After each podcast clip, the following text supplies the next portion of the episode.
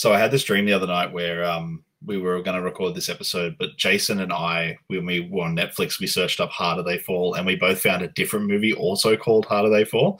And somehow Jason and I both watched that movie, but Monica watched this movie, and and it was about Elijah Wood and Bruce Willis were running from the Ku Klux Klan. I don't know why, because they're white, and.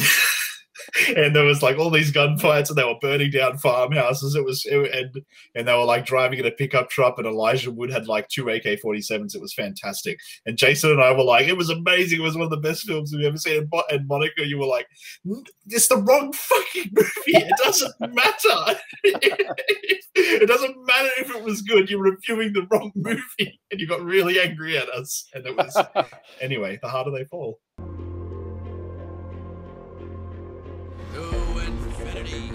and beyond. I'm the king of the world! Yo, Adrian! There's no crying in baseball! Yeah, who's on first, what's on second, I don't know who's on third. Elementary, my dear Watson. What's in the box? Just what do you think you're doing, Dave? Frankly, my dear, I don't give a damn. But why male models? Why so serious? I am serious. Now, don't call me Shirley. Well, nobody's perfect. Go ahead. Make my day.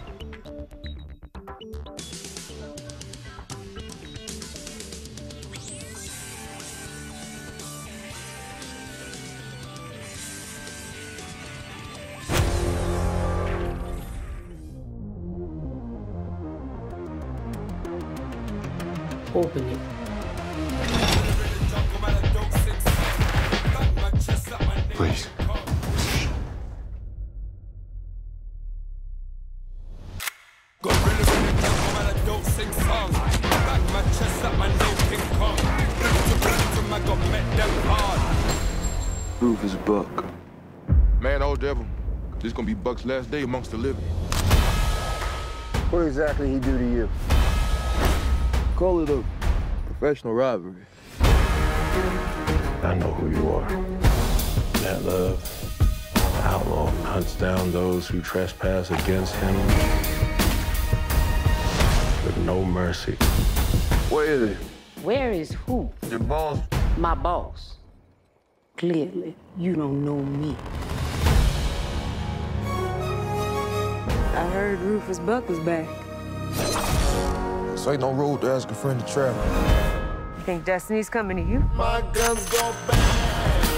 I can make the guns go bang. A new day is dawning. Slow. That sounds like me.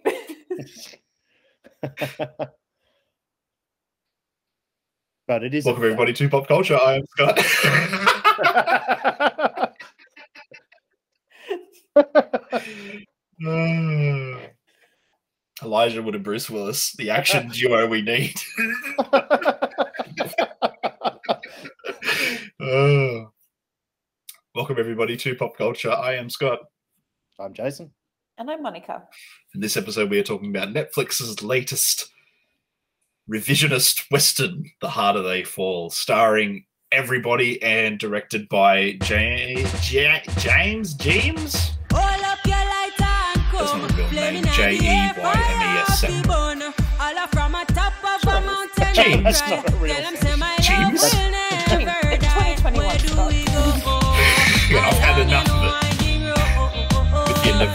Nevaehs and your, and your Julians. Anyway, um, yeah, look, I didn't really like it.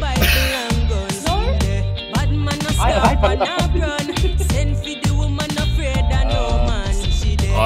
I, I was- watching, to be honest. yeah, let's go with that.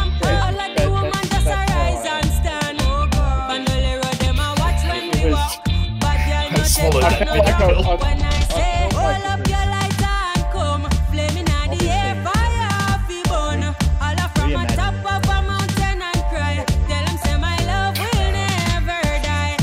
I can let go. Like, I, fuck this thing. Yeah. No, but the thing is, I think that's easy. Yeah, well, it starts. This film is talk yeah, we talk.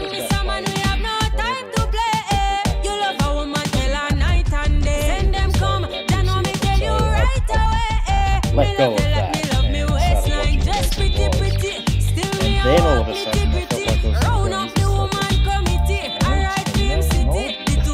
Yeah, free it's like sort of bird. like, So what- better they what is listen it my then? word. Is When it I something sing, that's hold new up or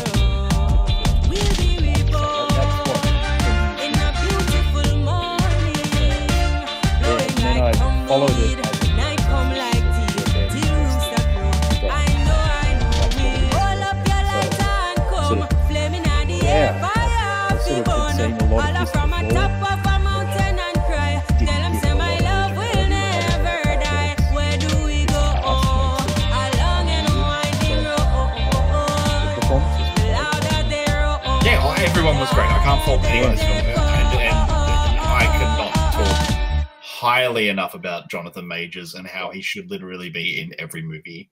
He really should. I could watch him read the phone book and I would be enraptured. Yeah. and just and just like COVID, before we knew his name, he was everywhere. It's fantastic.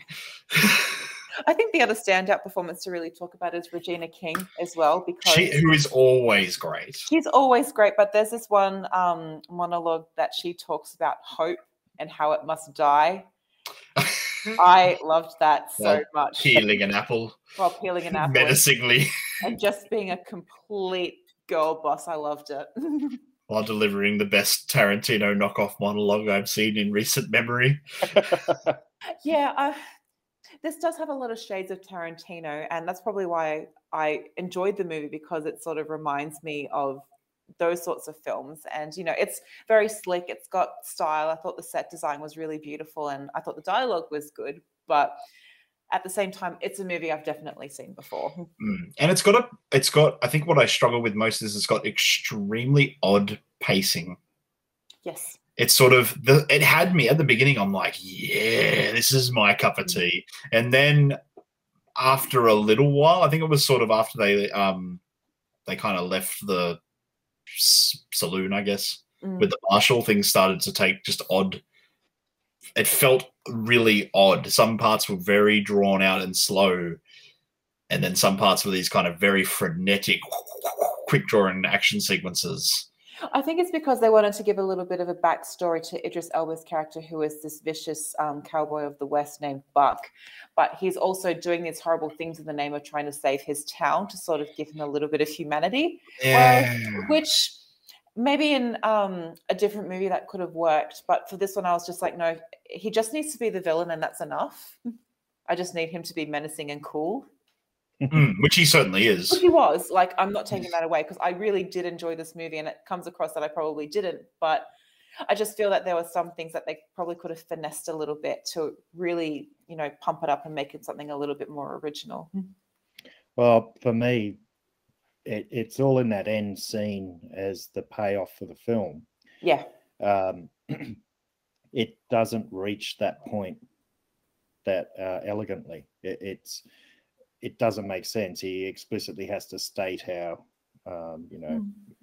they're actually brothers, and he's transformed. The ultimate revenge was transforming him, but then he went further, and we Mm. didn't get the parallels to show that that that clearly.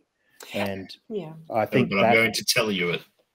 yeah, yeah, and it was a shame because I sort of went, oh, okay, I sort of see where they're going with this now, right at the end, and it felt a little It didn't. It as a didn't result. smack of clever. It just smacked No. of like, here's me writing my way out. Yeah, it was just, I think, maybe a, a bit of a cheap twist at the end because you sort of see the character of um, Nat Love, played by Jonathan Majors. He's still in a state of denial at the end of the movie, and that doesn't complete the story emotionally for the character, which is a shame Mm. because you have two very, very good character, two very good actors playing interesting characters that are bouncing off one another really well. and this is probably, I think, maybe the first time that they have a scene where they're interacting together. And I just feel that it could have been done a lot better because you have two very talented people doing it. Mm, yeah. You know, But um, I, I agree about the production design and the Yeah. style of it. It was um, really, it looks really beautiful. amazing. Um, it was a modern western in that sense. Um, one of the great things about westerns made currently, I think, is that they go for more of an authentic Mm. uh, approach in terms of the production design and the look of everything, and it really does. The one- revisionist western. Well, the revisionist part isn't really their production design, though. Like But I know, I think I think it is. It moves away from that uh, idealizing Oh, well, yeah, the, the yeah, western and turns into more of a like, hey, didn't look so great. It was kind of shit. Yeah, yeah. Men didn't walk around in bright pink shirts with blue vests, la la John Wayne, and all buildings were painted pretty and blue and red. And makes no, yeah, it makes no fucking sense in the slightest. It's like, hey, look at all this raw timber and brown jackets, but there's something about it that looks amazing. Yeah, unless of course we're talking about Maysville because you know it's a white town. that made me laugh. You don't want to go into a white town. Literally.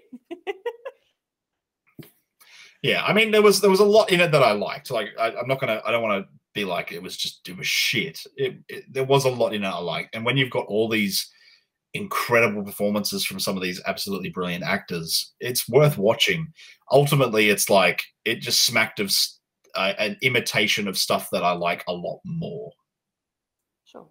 When you've got something like Django, it's like, well, I don't need this. I could definitely see the line. Um, I did um, note down a couple of quotes from this movie because I did think some of it was really good. I could see this in a Tarantino movie. Um, state your purpose, bastard. you know. Yeah. Yeah, yeah, no, it is. It, it, that's why I said straight from the beginning it was just seemed to be a weird derivative of it. Mm. Um, the the dialogue was really, really good. It, It like, um, don't, don't get me wrong on that. Um, I was just trying to think what Scott had said a moment ago, actually, because I was going to go off that. Um, the better versions of things, yeah. Mm. So um, it, because it does have all those Western tropes in it, I think it's it's sort of lacking as a result because we, we're not getting anything new out of this um, other than the casting. And I sort of think you've got to have a bit more to say than some sort of uh, catch to the whole concept being how you've cast it. Um, I, I just don't think it's enough. Yeah. And the yeah. the the uh, sorry the the characters, you know how they go, oh, they were real people and so on.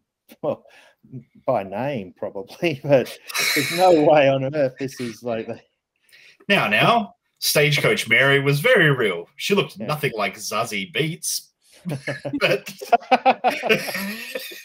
but um, there was other things that sort of threw me too. Like, you know, I know Tarantino will revisit history and do unusual soundtracks, but when it went into reggae and things like that, I really found that a little bit, I don't know, conflicting for me. well, it's the, the the film is. I mean, he's a he's a um the director James. I, I'm going to say it's James. I'm really sorry, James, if you're listening. He is a um he's a singer songwriter. Like that's what he he's a hip hop artist prior to this, and he did the soundtrack for Gatsby, which we all remember fondly and love, I'm sure. Uh, so I think it, it it it for me it like languished in these almost music video s sections of the film too, which were kind of Mm. I was bored. I think mostly because I don't appreciate the style of music, Mm. which Oh, probably just- says more about me than it does about the music style of music. I mean, Rastafarian music just doesn't work in a Western for me. It's, it's, uh, it's Come that's- on, man. I, I mean, really, it just it really clashed for me. Um, and yeah, it made it like a music video. Um, it, it disconnected from the narrative straight away by having that in there. I mean, you can be clever with music and put things in which layer over meaning and create atmosphere, but this wasn't doing that. It, it sort of made me not not feel. Oh, I should say, maybe not sure how I should feel. about that moment. Mm. You know, like grooving along to some reggae. Hmm, yeah, no, that's not the Western. No, fair enough. I felt that um, also there were some moments of this brilliant camera work too. Like there's a scene in the first train heist that I loved the way that it was sort of styled. You sort of see the standoff between the gang and um, Oh, the split screen. the, not the split screen, but there's one little bit where everyone raises their guns behind Cherokee Bill, and it looks like a fan behind him of Yeah. weaponry. And I was just like, that's stunning. Like, it has a lot of style. Yeah, and I just wish that they continued that for the rest of the film because I think if it was styled like that, it would just be Yeah, it probably would have. It probably would have fixed all the issues. Yeah. because it would have been so hyper. Like it just wouldn't have mattered.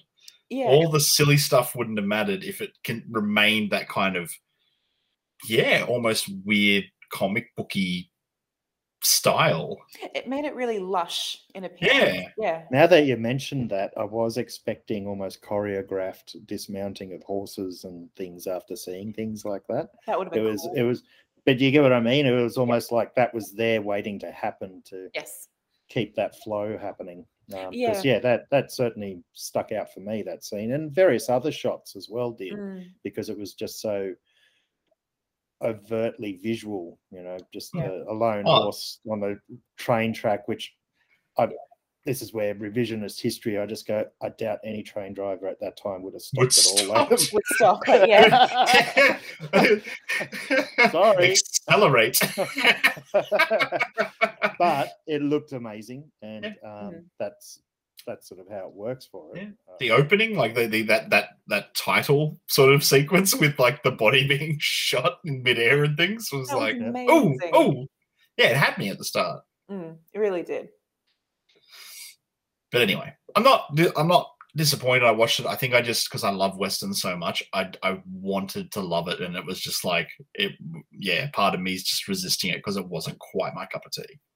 I think this might be a good film for people who want to be introduced into the Western genre a little bit, just to sort of see, you know, all of the, every example of what you see in a Western movie put together into one new thing, and then you go from there.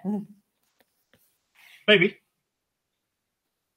Yeah, uh, look, uh, it's westerns have transformed over the decades, and this is sort of picking up where they got to, I guess, uh, with a mixture of some of the '70s spaghetti western. Yeah, and that sort of the black exploitation stuff as And, well. yeah, um, so it sort of, yeah, it grabbed all of that and put it in. But um, yeah, I'm almost feeling like the story needed to be somewhere else to make it work even better. Hmm. Yeah, maybe. but ultimately that that uh, plot not being clear or really reflective by the end that just made it really sort of a bit of a letdown for me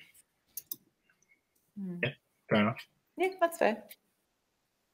The harder they fall.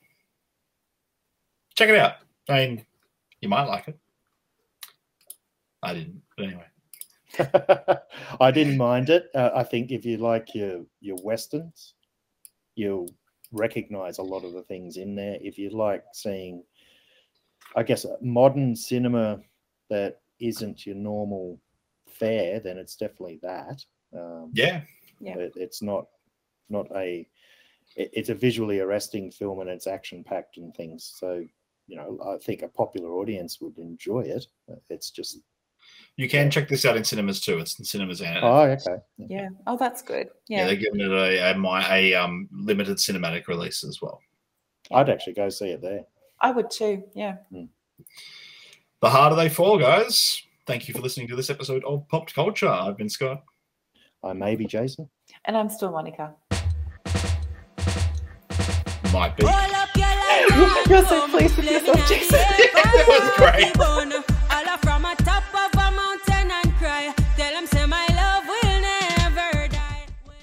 Pop Culture is produced by and recorded by Jason Eddie, Monica Porto, and Scott Souter. The clip for this week's show was the trailer for Harder They Fall, and the song at the end was The Harder They Fall by Koffee. If you're enjoying the show, please I invite you to jump on Apple Podcasts and leave us a review. It helps us expand the show and reach new listeners. If you'd like to follow us on social media, we're available at Facebook at facebook.com forward slash popculturepod, on Twitter at popcultureau, we're on Instagram, we're on YouTube where you can watch video recordings of some of our episodes that we recorded during lockdown. Thanks, guys, and we'll catch you next time on Pop Culture.